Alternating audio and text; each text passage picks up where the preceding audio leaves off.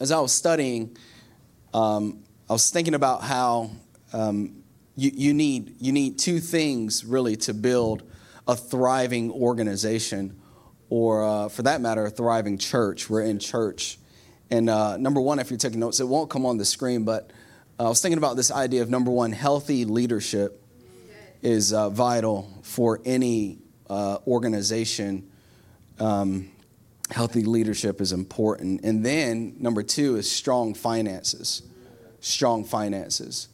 And so maybe you've invited some friends, uh, first time, or have you like, Pastor, come on, we go, we go, we go do this this Sunday.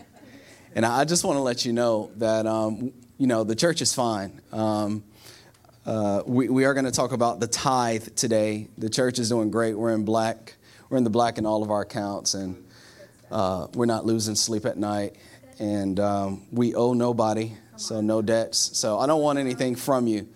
I just I want you to open your heart and, and to learn what the Word of God has to say about um, the finances that He's given you to steward and um, it's to be it's to be great. And so, um, but healthy leadership and strong finances. And so we defined an excellent church as this. Go ahead and write this down. An excellent church is built by believers. Here it is, who pursue excellence in every area of their lives. An excellent church is built by believers who pursue excellence in every area of every area. I mean, your home life and in work. Um, I even think you got to put some effort into your walk with Jesus.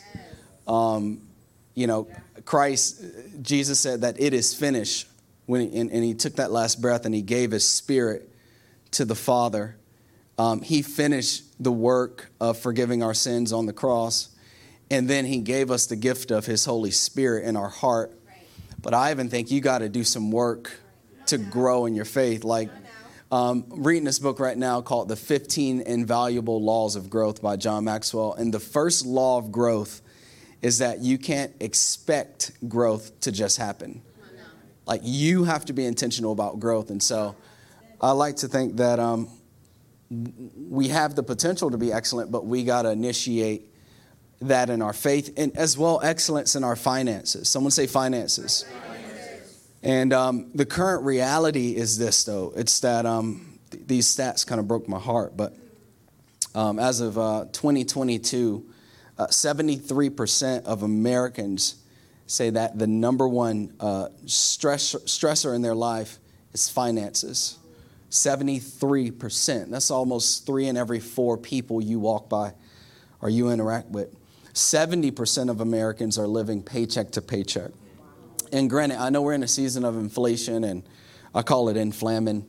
Um, sorry, that's a you gotta go listen to all of our messages. You'll find the the source of that. But yeah, um, I know we're dealing with inflation and crazy gas prices and all that stuff. So it, things are tight for a lot of people. Sixty percent of Americans, here it is, can't cover a one thousand dollar emergency. So sixty percent, majority of Americans, um, been there before. Um, and this, this one really gets to you. Uh, it's the number one cause of divorce. It's not adultery, it's not abuse, it's financial issues. But what we see today is a stark contrast from what the Bible, the picture the Bible paints about your finances.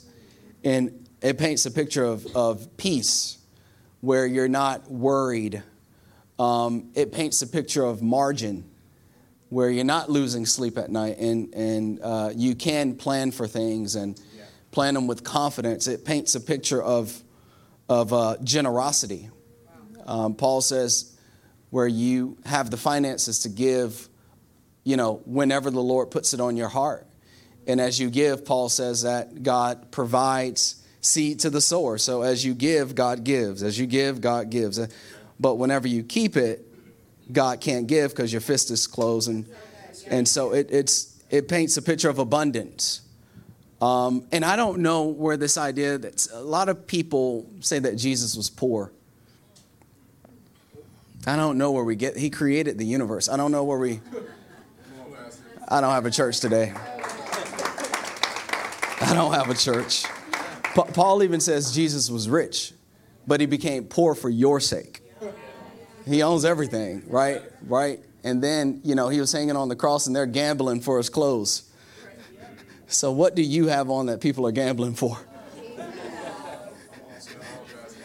Louis can't make it, Chanel can't make it, Coach can't make it. You know, so I, I'm just saying this idea that Christ was poor, I think it keeps Christians in a poverty mentality. It keeps us out of an abundance mentality. And truth of the matter is, we need finances to do anything significant for God. So, um, I've once heard a preacher say, like, only the devil likes broke churches. And I'm like, whoa, wow. Well, we, we got we got some some work to do. And so we, we want our lives and our homes and our churches to be strong financially. And so um, we, we need to learn how to manage finances God's way. And, and so I, I want to give you a, a little, um, a little uh, Bible history of, of just the, the place of worship and how God provided for the place of worship to be a place of excellence. It wasn't dilapidated, it wasn't torn down, it didn't lack resource at first, but it was a place where people would come to experience the presence of God Amen. and have great community, and there was no need.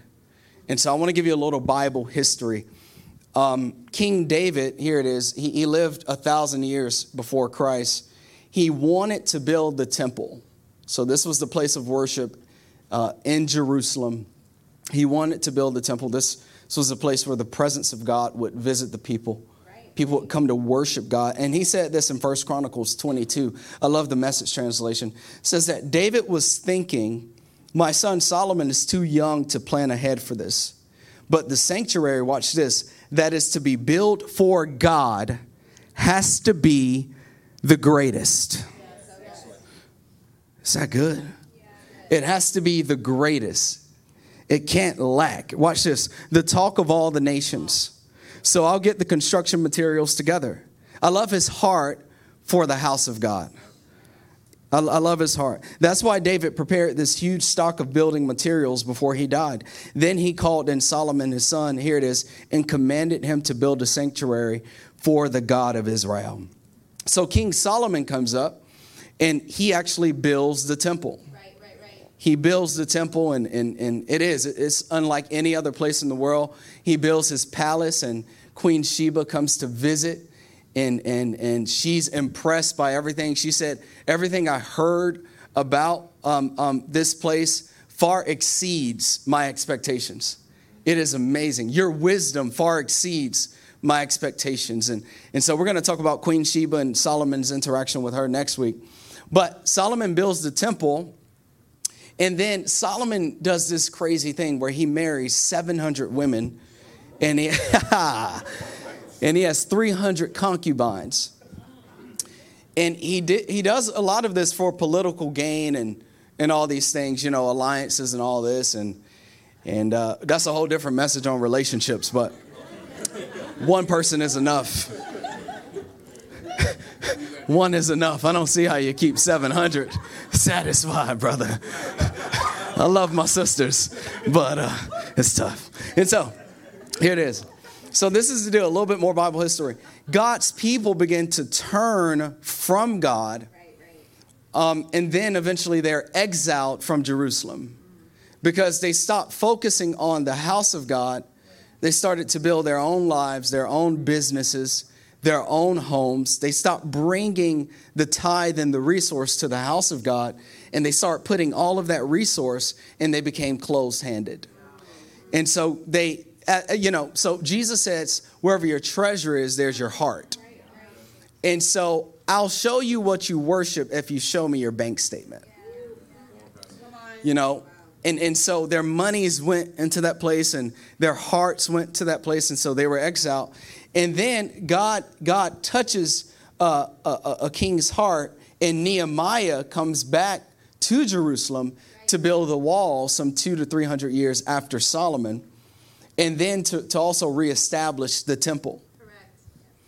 And, and so they're building the temple. So it was Nehemiah, Ezra, uh, Zerubbabel, Jeshua, the high priest, they rebuild the temple. God says that the second temple is going to be even more glorious than Solomon's. They rebuild the temple, and then the people turn from God again.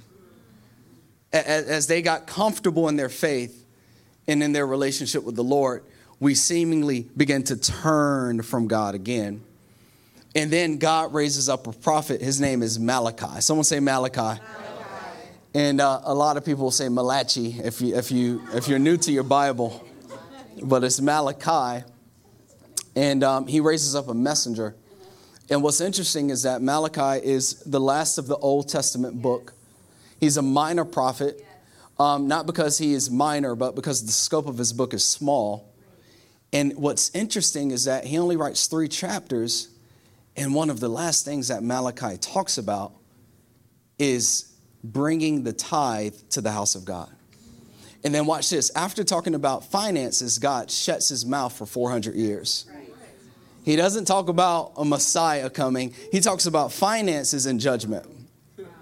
God shuts up until John the Baptist comes, and then John the Baptist paves the way for his younger cousin Christ. Christ is baptized, and we kind of know the rest from there. We're here because of Christ. But just so interesting how God stops talking, and the last thing he says is about taking care of the house of God. And so today, we don't, the, uh, the title won't come up, but go ahead and write this down. This is the title of today um, God's House First. Yes. God's House First. Mm-hmm. And so we'll pick it up in Malachi 3. And Malachi says this, or the Lord through Malachi says this. He says, I am the Lord and I, I do not change. That is why you, descendants of Jacob, are not already destroyed. So I'm, I'm faithful, but we, we turn and we're inconsistent. God is saying, I'm faithful, right? Ever since the days of your ancestors, you have scorned my decrees, that's his word, and felt to obey uh, them. Here it is. Now return to me, and I will return to you says the Lord of heaven's armies. God is always there, no matter where you are in life, no matter how low you are, you know, how, how defeated you may feel. God, God's saying it's, simple. Just, just turn to me. I'm, I'm always there. And he says this here. But you ask, God is saying, but you ask, how can we return when we've never gone anyway? You know, gone away. Should people cheat God? God says this, yet you have cheated me. But you ask, what do you mean? When did we ever cheat you? Here it is. You have cheated me of the tithes and offerings due to me. You are under, here it is, a curse, for your whole nation has been cheating me. Your whole nation has put me on the back burner. Your whole, you, you guys don't want to hear from me anymore. You, you don't want to worship anymore. You definitely don't want to give me your money. So he says, y'all, because of that, you're under a curse. And the word curse here means limitation. Yes, come on. You, you, you, can't, you can't elevate as a nation, as a people. Because you, you have forsaken me. This is what God is saying. He says this bring all, someone say all, all, all the tithes, not 2%, not a tip, not 4%, bring all the tithes. Here it is into the storehouse so there will be enough food in my temple. Now, the temple can be seen as the Old Testament or pre Christ church, the place of worship. So bring all the tithes into my house. If you do, here it is. Here's the promise. Here, here it is. Says the Lord of heaven's armies I will open the windows of heaven for you. I will pour out a blessing so great uh, you won't have enough room to take it in. Put me to the test this is the only area in Scripture, your finances, where God says, Test me. And it, watch this, it's really not a test for him. Because he's, he's a man of his word, and, and the Bible says that he cannot lie. So he's, re- watch this, he's ready to bless you. He's saying, Put me to the test. I'm, I'm going to pass it. And it says this here uh, uh, uh, uh, Your crops will be abundant. That's your paycheck. For I will guard them from insects and disease. I'll guard them from inflation. Your grapes will not fail from, from the vine before they are ripe, says the Lord of heaven's armies. Then all nations, all people who don't believe in Christ, watch this. Here it is, will call you blessed. For your land, your life, your home, your church, right? Your city will be such a delight, says the Lord of heaven's armies. Can we put our hands together for the word of God? And so, and so let's go ahead and write this down. An excellent church, second big thought of the series, is built by believers who prioritize the house of God financially. Wow.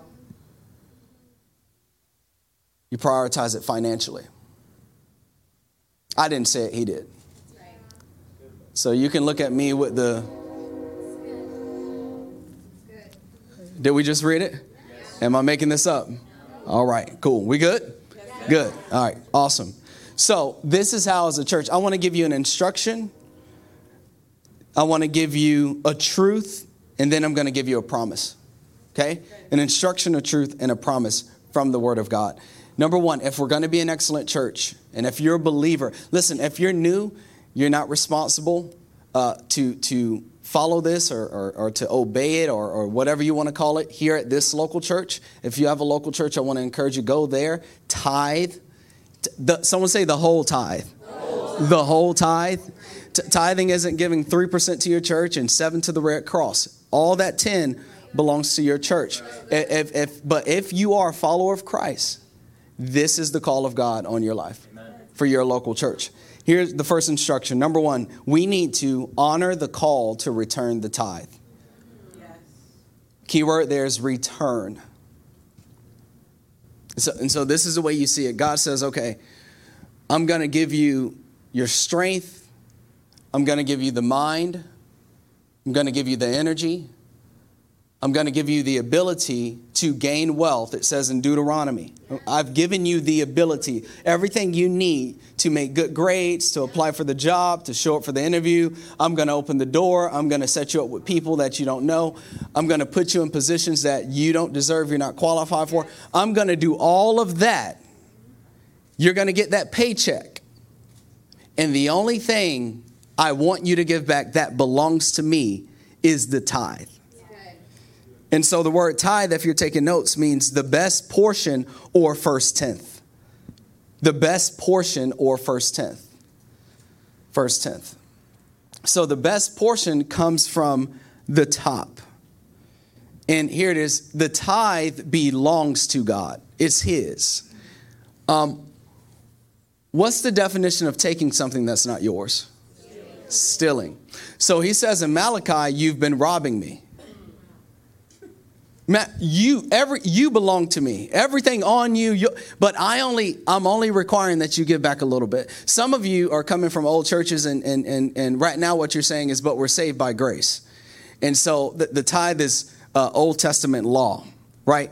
But the deal is this is that the principle of tithe was practiced way before Moses. Right.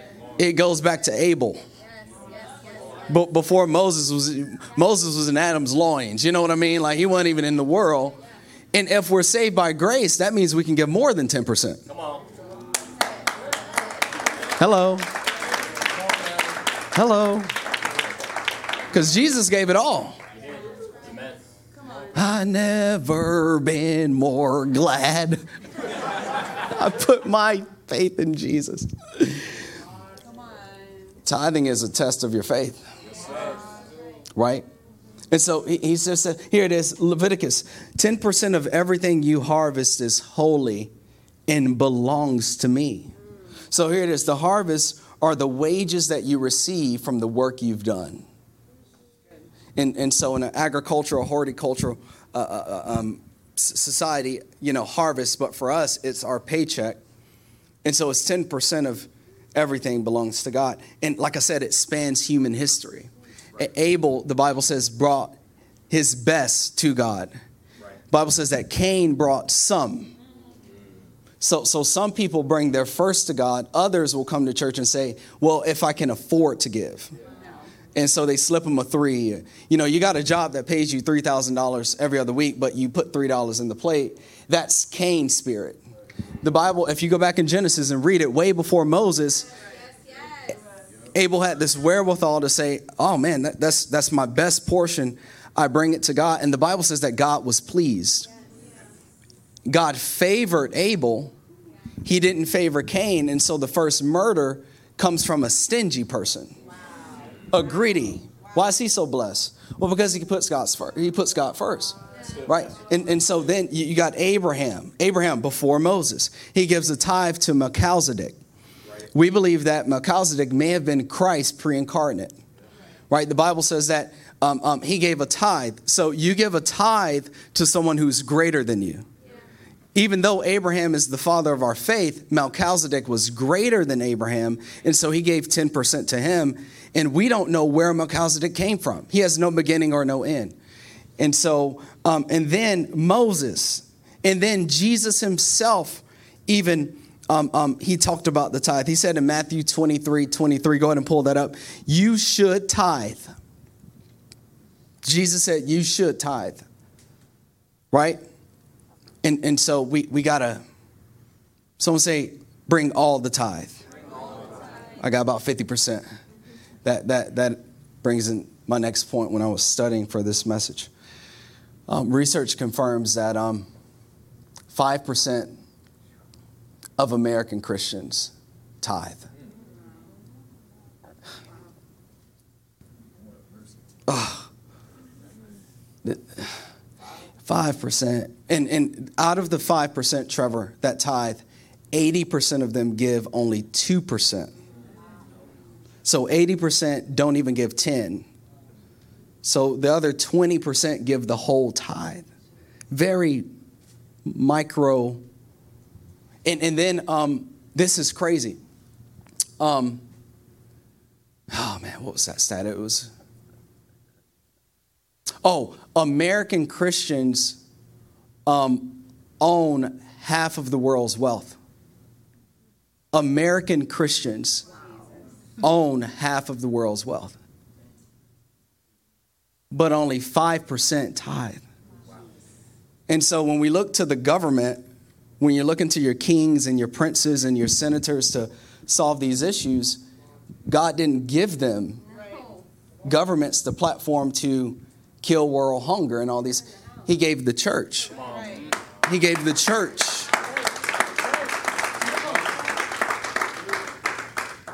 But, you know, and I get maybe God is doing this because a lot of us are about to go in a lot of credit card debt for vacation.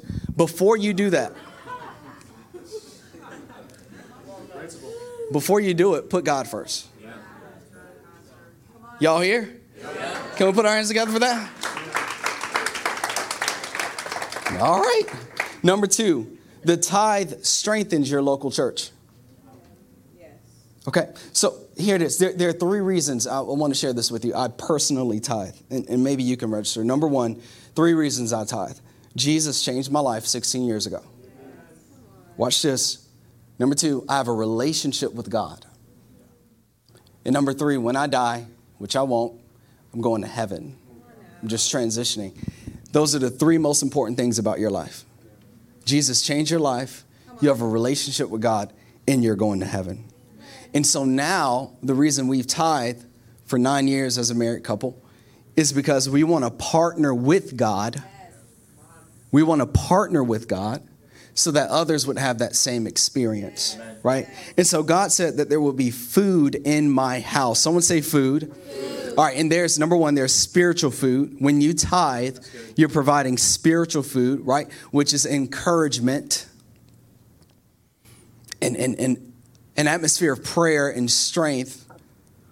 So a lot of you would, you know, we, we were just, man, worship was so, so amazing. OMG. It was so amazing. And so on the way to church today, my wife was saying how the worship team was so excited.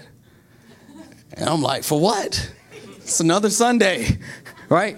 I mean, I get it, right? It's church.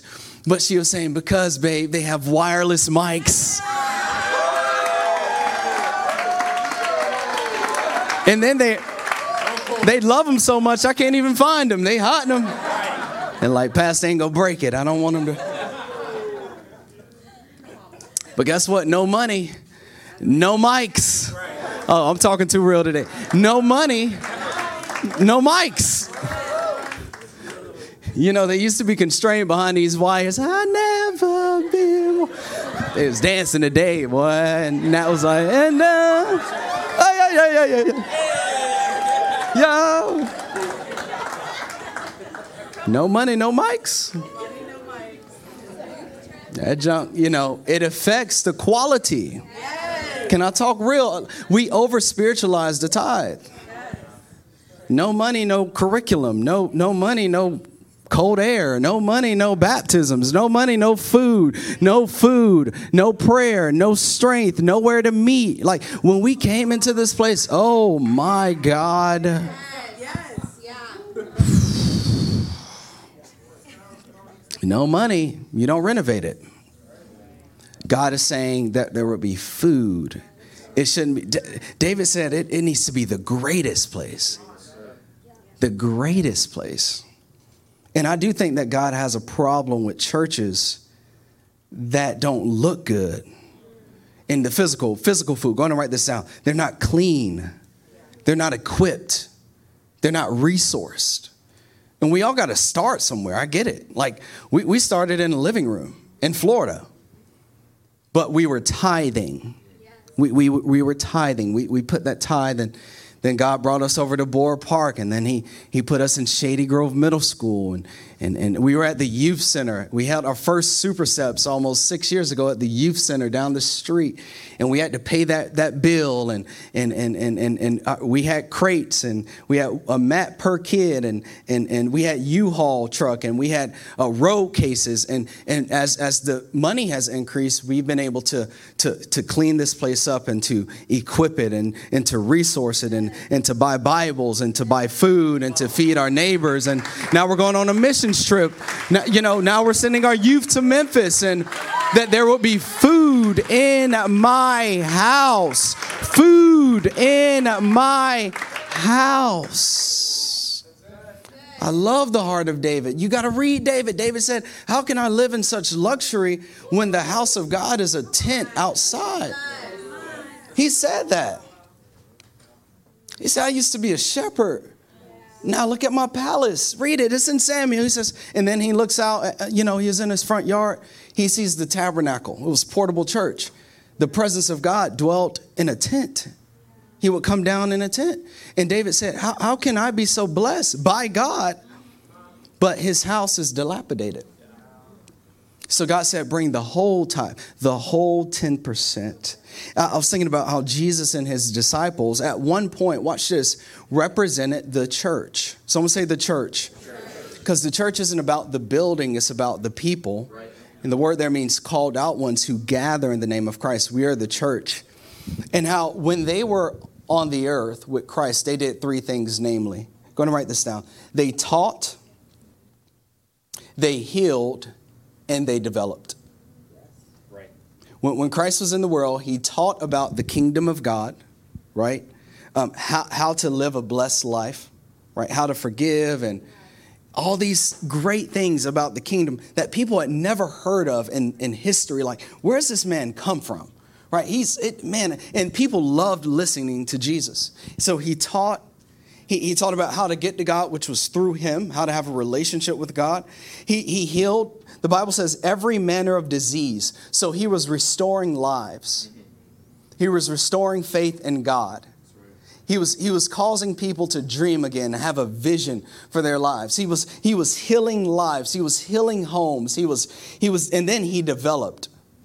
He was pulling the potential out of his followers and he wouldn't allow them to become comfortable. So when Christ was in the world, they got the whole package. They were taught, they were healed, and they were growing right? And the disciples were doing all that too. And, and, the, and the deal was, was that they were able to fully focus on just that. Watch this. So they were the church, and so are we. Let's go over to Luke 8, 1 through 3. Luke is a physician. And, and maybe he got these accounts based on those that he interviewed, right? Um, um, he wasn't an original follower of Christ, but men also gave but but watch this what it says about the women who were disciples who were also the church right? Because when you're a disciple you're a church you're, you're, the church. But it says this soon afterward jesus began a tour of, of, of the nearby towns and villages preaching and announcing the good news about the kingdom of god. Here it is. He took his 12 disciples with him right? Along with some women who, watch this, who had been cured of evil spirits and diseases. So their lives were changed. Their souls were saved. God had turned their lives around, right? And so he's traveling with these new disciples, people that he changed. Watch this. It says this here. Among them were Mary Magdalene, watch this, from whom he had cast out seven demons. So she was strung out. She was drunk. She was sleeping around. She had a crazy, but God casted them demons out and she was cleaned up and, and she could see clear. Watch this. Here it is. Hold on, hold on. Joanna, the wife of Chuza, watch this. Herod's business manager. That's the king's that's the king's manager who oversaw all the finances. Watch this. Susanna and many other who were contributing from their own resources. Watch this to support Jesus and his disciples who were what? The church. So the disciples didn't have to worry about getting an 8 to 5 they were so well the church was so well resourced that they could focus on teaching healing and developing. So go ahead and write this down. When the church is financially strong it can focus on teaching healing and developing. Is it in the text? And those that were supporting the church the most were those who were changed by the church. If we don't do it, who will? The world's not going to. The world's too busy kicking Jesus out of everything. They don't want to give the kingdom anything. And, and I, I, can, I can relate to Mary. God, God took me out of the bed of fornication. Jesus took me out of the darkness of depression. He, he took the alcohol bottle out of my mouth. He, he took me out of a dark mentality. So, so if he saved me, I gotta turn around and I, the least he deserves is the tithe. Come on, church, y'all, y'all here? The least he deserves is what belongs to him. Number three, okay, man, I got a minute, 20 seconds. Sorry. The promise. The tithe breaks the curse.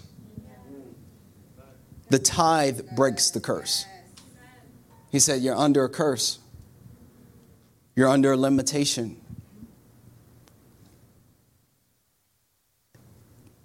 Some of us, eh, eh, let me encourage you here. A lot of the financial woes you're experiencing, if you recognize, you need to really lean into this. If you recognize they're seasonal and they're, they come in cycles. You need to pick up on this this year and then watch next year. Hopefully, you tithe so that you don't recognize it starting today but they're cyclical. You, you wonder why there's a revolving debt, right? You just fixed that in the house. Now there's a car issue. Now there's a medical bill. When you just put that $100 in your savings, now you got to take it out. It's cyclic, right? Because you're under a curse if you're not bringing the whole tithe, right? Maybe, maybe some of you want to do something in your family that no one in your family has never done financially. And you're claiming things and you're decreeing it by faith and you believe it and God wants to do it, but you don't see how it can be done. And there's a limitation in your thinking. And you just, when you start to tithe, it'll start to, to, to slowly break that ceiling. It's a spiritual, financial ceiling that's over your life. He says you're under limitation. Um, nine years ago, as a married couple, we committed to tithing. And let me encourage you, let me put you on this. Things got worse before they got better.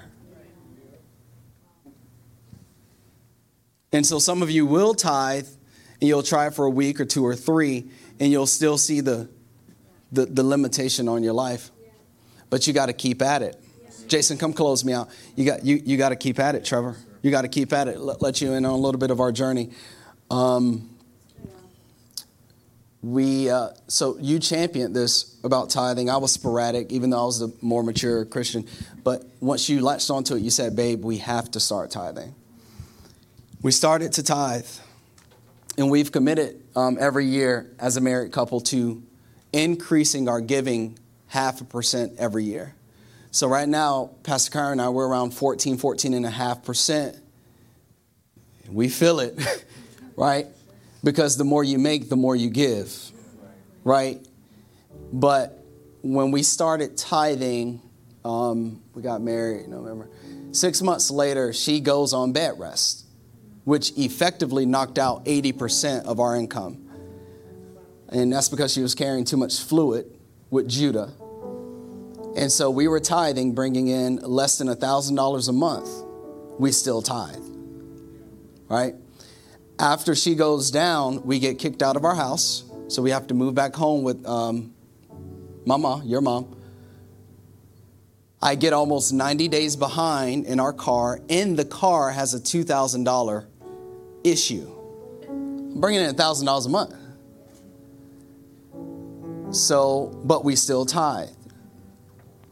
Judah was born, we ended up on food stamps, WIC, we still tithe. She got back to work, things got a little bit better, right? We tithed. Um, I went back to the hospital, we tithed. We moved here to Maryland, 37% higher cost of living than Orlando, Florida. God called me not to work while she's being the, the breadwinner. We tithed. We lived in the negative. The first three years of Highlight Church, we could not get out of the negative. All the while, baptizing people and seeing people overcome addiction, seeing people come to Christ, and, and just, just you know, just but but just hold on, hold on, just waiting on the Lord to move. But it's going to get worse before it gets better. This is what I want to encourage you with because some of you have tried to tithe, but you stopped it, but you're still in the cycle. And what I've come to find out is that you, you got to do the right thing consistently over a long period of time. Hold on, hold on. Over a long period of time in order to see the results.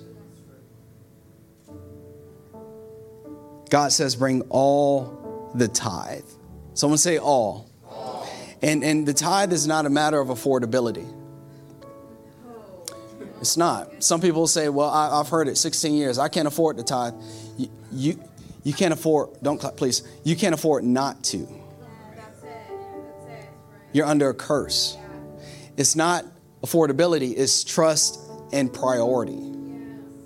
It, that's why God says it comes first. So I want you to think of tithing in three ways as we close out. Okay, three, three key thoughts. Number one, thinking this way when it comes to giving. Number one, tithing is partnering. Help to open up our paradigm. It's, it's me coming alongside the kingdom of God to usher heaven into the earth.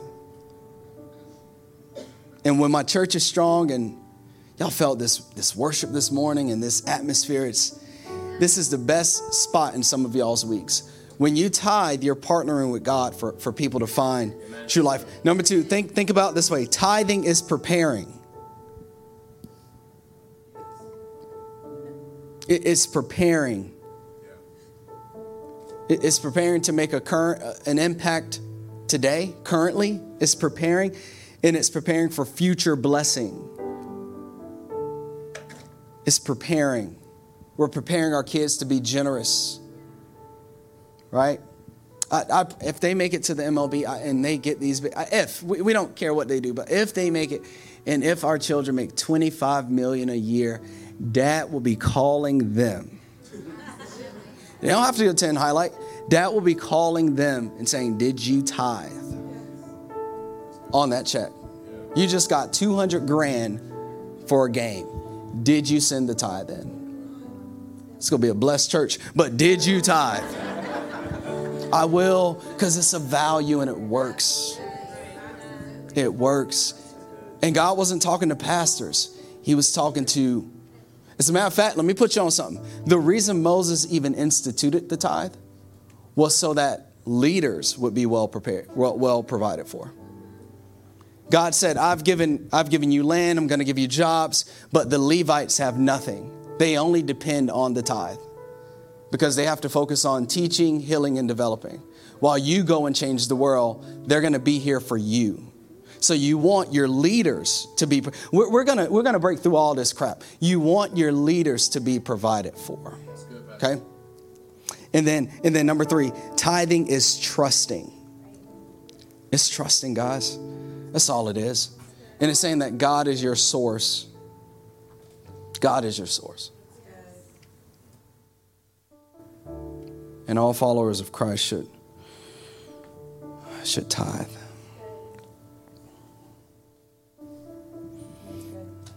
It's trusting.